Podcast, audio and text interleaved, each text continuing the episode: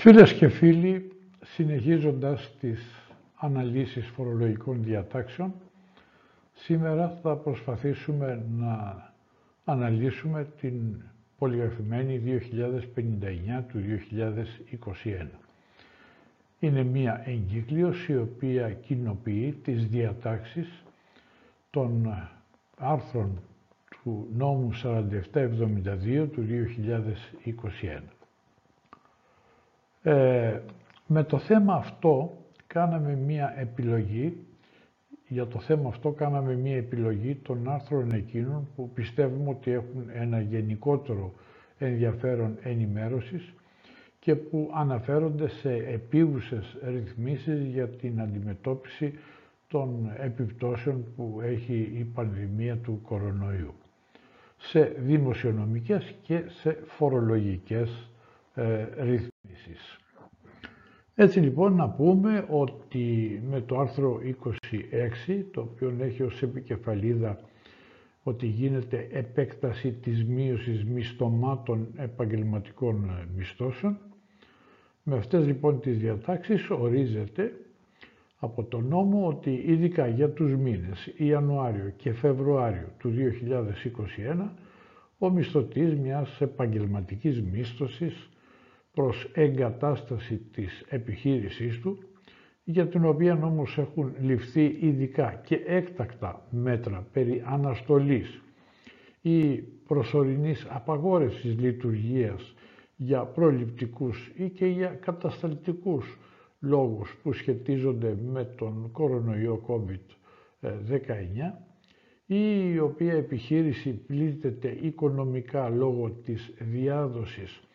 του κορονοϊού απαλλάσσεται από την υποχρέωση καταβολής του συνόλου των μισθωμάτων κατά παρέκκληση όποιων άλλων σχετικών διατάξεων υπάρχουν περί μισθώσεων. Και μάλιστα με την υπαριθμόν 1025 του 21 και την 1040 του 21, δηλαδή με δύο αποφάσεις του Υπουργού Οικονομικών μετά και από εισήγηση που έγινε από τον διοικητή της Ανεξάρτητης Αρχής Δημοσίων Εσόδων προσδιορίστηκαν οι πληγήσεις επιχειρήσεις του προηγουμένου εδαφίου ανακλάδο για τους μήνες Ιανουάριο και Φεβρουάριο του 2021. Στο άρθρο 27 ο σχετικός νόμος έρχεται να πάρει μέτρα για την στήριξη των εκμισθωτών από την μη ίσπραξη μισθωμάτων ε, και γίνεται τροποποίηση της παραγράφου 12 του άρθρου 72 του νόμου 4172 του 13 και επίσης και της παραγράφου 2 του άρθρου 13 του νόμου 4690 του 2020. Με αυτές τις διατάξεις προστίθεται ένα νέο εδάφιο στο τέλος της παραγράφου 42 του άρθρου 72 του νόμου 4172 του 13, ο οποίος ως γνωστόν ασχολείται με την φορολογία εισοδήματος. Και σύμφωνα λοιπόν με αυτό το νέο άρθρο με το οποίο δεν συνιστά εισόδημα και δεν υπόκειται σε φόρο εισοδήματος και σε ειδική εισφορά αλληλεγγύης του σχετικού ε, άρθρου του κώδικα φορολογίας εισοδήματος το μίστομα που δεν εισπράχθηκε ή δεν εισπράτεται κατ' επιταγή νόμου στο πλαίσιο αντιμετώπισης των επιπτώσεων του κορονοϊού για τους μήνες του έτους 2021 κατά τους οποίους ε, ίσχυσε το μέτρο πλήρους απαλλαγής του μηνιαίου μισθώματος. Και επίσης ε, στις διατάξεις του άρθρου 27 του νόμου 4772 του 21 προστίθενται και εδώ κάποια εδάφια στο τέλος του άρθρου 13 του νόμου 4690 σύμφωνα με τα οποία αυτά νέα εδάφια, με τις νέες δηλαδή διατάξεις, στους εκμισθωτές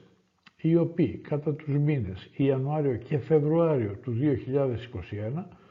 δεν εισπράττουν μίστομα καταβάλλεται στον τραπεζικό τους λογαριασμό που έχει γνωστοποιηθεί στην ε, διαδικτυακή πύλη της Ανεξάρτητης Αρχής Δημοσίων Εσόδων και σε βάρος των πιστώσεων ε, των γενικών δηλαδή κρατικών δαπανών του Υπουργείου Οικονομικών ποσό ίσο με το 80% του, του συνολικού μισθώματος των μηνών αυτών εφόσον πρόκειται για εκμισθωτές φυσικά πρόσωπα και ποσό ίσο με το 60% επί του συνολικού μισθώματος των μηνών αυτών εφόσον πρόκειται για εκμισθωτές νομικά πρόσωπα ή για νομικές οντότητες στις οποίες βέβαια συμπεριλαμβάνονται και τα νομικά πρόσωπα δημοσίου δικαίου του νόμου 4235 του 14 καθώς επίσης και των νομικών προσώπων ιδιωτικού δικαίου που είναι μη κερδοσκοπικού χαρακτήρα τα οποία όμως κατά τους μήνες Ιανουάριο και Φεβρουάριο του 2021 δεν εισπράττουν κάποιο μισθό. Επιπλέον, στις διατάξεις του νόμου 4690 του 2020 έχει προσθεθεί μία φράση η οποία λέει ότι μη εφαρμοζόμενης της παραγράφου 1 του άρθρου 47 του νόμου 4172 του 13 σε περίπτωση διανομής ή κεφαλαιοποίησης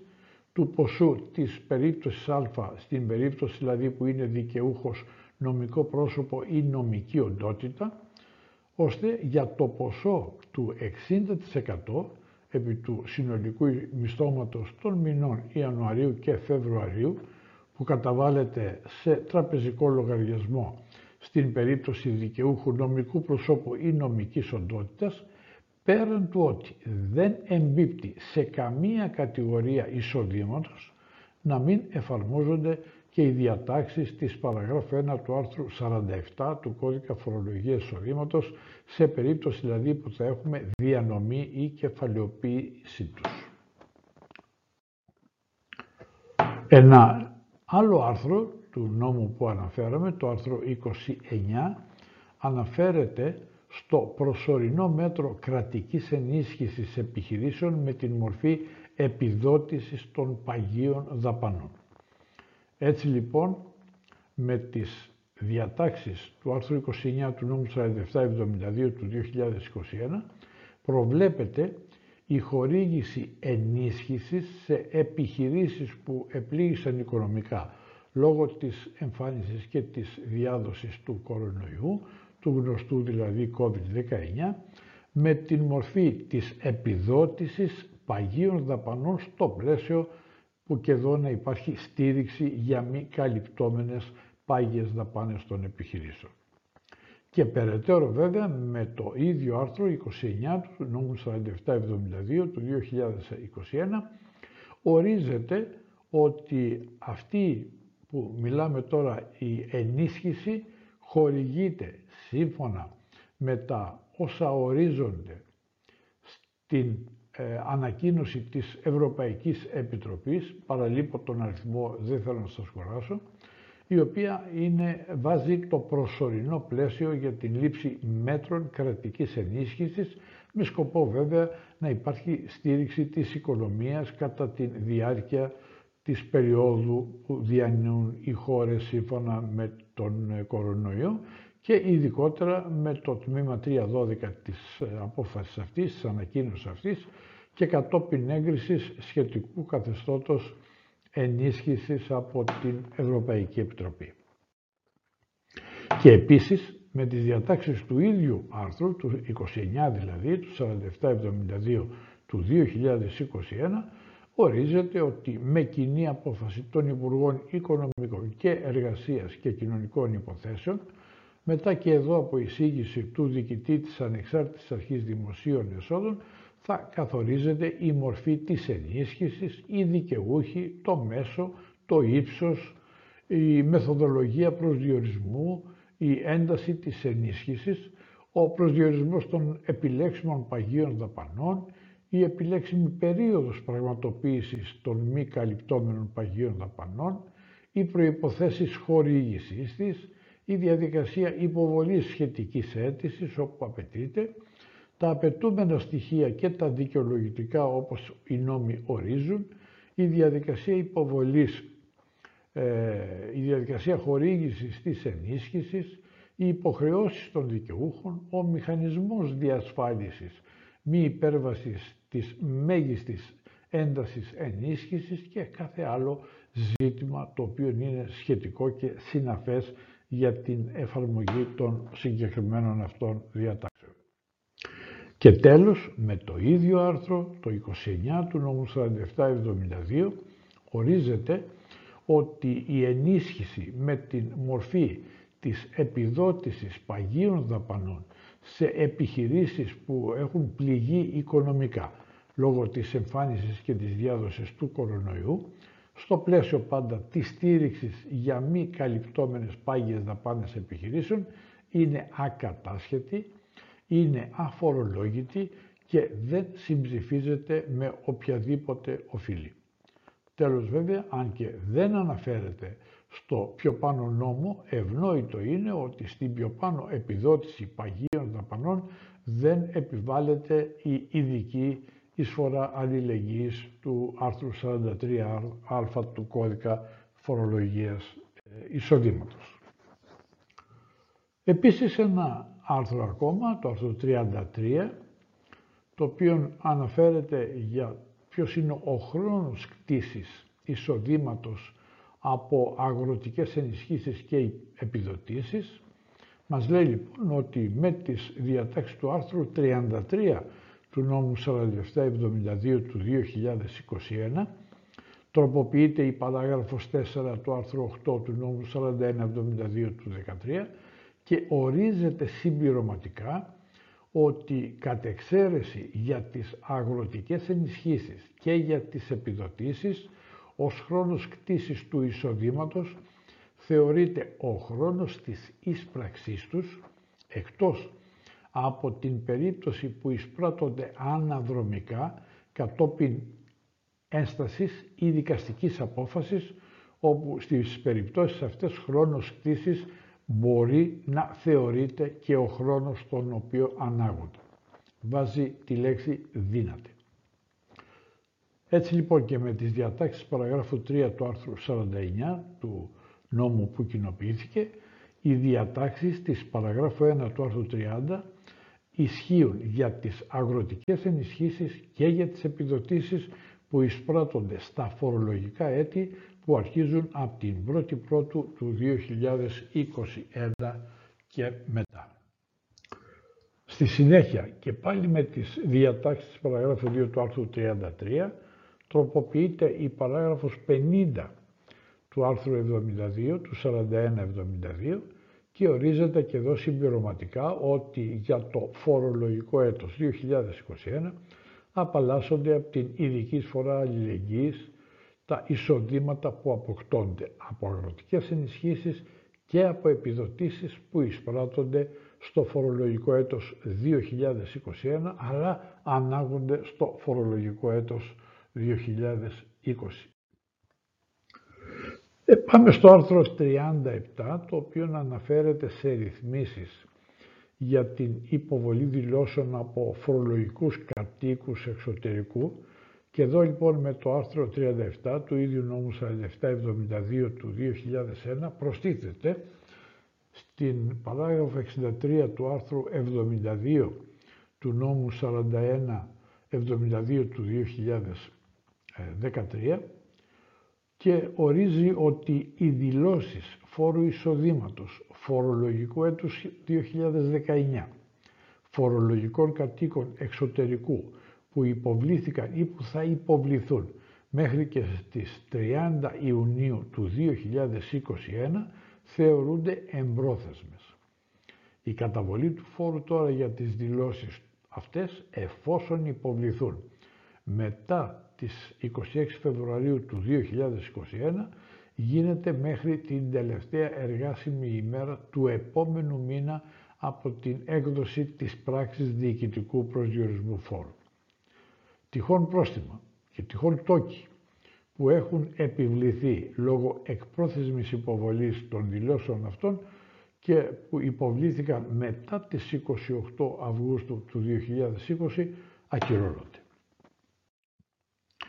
Τώρα, τα, οι τόκοι και τα πρόστιμα που τυχόν έχουν εισπραχθεί συμψηφίζονται με βεβαιωμένες οφειλές προς την φορολογική διοίκηση και στην περίπτωση που δεν υπάρχει οφειλή επιστρέφονται. Και διευκρινίζει ο νομοθέτης εδώ ότι τα όσα είπαμε πιο πάνω εφαρμόζονται και στην περίπτωση φορολογούμενων των οποίων έγινε δεκτό το αίτημα μεταφοράς της φορολογικής τους κατοικίας στην Ελλάδα εντός, στην Αλλοδαπή, συγγνώμη, εντός του 2020. Το άρθρο 40. Το άρθρο 40 ε, είναι μια ερμηνευτική διάταξη για τη διαδικασία της ειδικής διαχείρισης του άρθρου 77 του νόμου 4307 του 2014. Έτσι λοιπόν με την παράγραφο 1 του άρθρου 40 μπαίνει μια ερμηνευτική διάταξη αναφορικά με την παράγραφο 2 του άρθρου 77 του νόμου 4307 του 2014 η οποία διάταξη αυτή ρυθμίζει την διανομή στους πιστωτές του προϊόντος ρευστοποίησης του ενεργητικού υπό ειδική διαχείριση επιχείρησης. Τι μας λέει λοιπόν, μας λέει ότι σύμφωνα με αυτή την ερμηνευτική ε, διάταξη και κατά την αληθή έννοια της παραγράφους στις δαπάνες της λειτουργίας της επιχείρησης. Κατά την ειδική διαχείριση περιλαμβάνονται και οι απαιτήσεις που δημιουργούνται μετά τη θέση της επιχείρησης σε καθεστώς ειδικής διαχείρισης για την καταβολή οφειλωμένων μισθών, επιδομάτων, αδείας και εορτών, αποζημίωσης, μη ληφθής άδεια καθώς και αποζημιώσεων συνεπία καταγγελίας των συμβάσεων εργασίας. Έτσι λοιπόν με αυτή την παράγραφο 2 προβλέπεται ότι κατά παρέκκληση κάθε άλλης σχετικής ή αντίθετης διάταξης η άσκηση ενδίκων μέσων και βοηθημάτων που πλήττει την ικανοποίηση των πιστωτών κατά παράβαση της ανωτέρου ερμηνευτικής διάταξης δεν αναστέλει την απόδοση των ποσών στους δικαιούχους ε, όπως ορίζονται και όσα ορίζονται στην παράγραφο 2 του άρθρου 77 του νόμου 4307 του 2014. Και τελειώνει λέγοντας ότι με την παράγραφο 3 ορίζει ο νομοθέτης ότι οι πιο πάνω διατάξεις καταλαμβάνουν και τις εκρεμείς διαδικασίες ειδικής διαχείρισης μέχρι και το αμετάκλητο του πίνακα κατάταξης καθισταμένων αυτοδικαίως άκυρων των μη αμετάκλητων πινάκων κατάταξης που αντιβαίνουν στις διατάξεις του παρόντος νόμου, υποχρεούμενου αμελητή του ειδικού διαχειριστή σε σύνταξη ενός αναμορφωμένου πίνακα.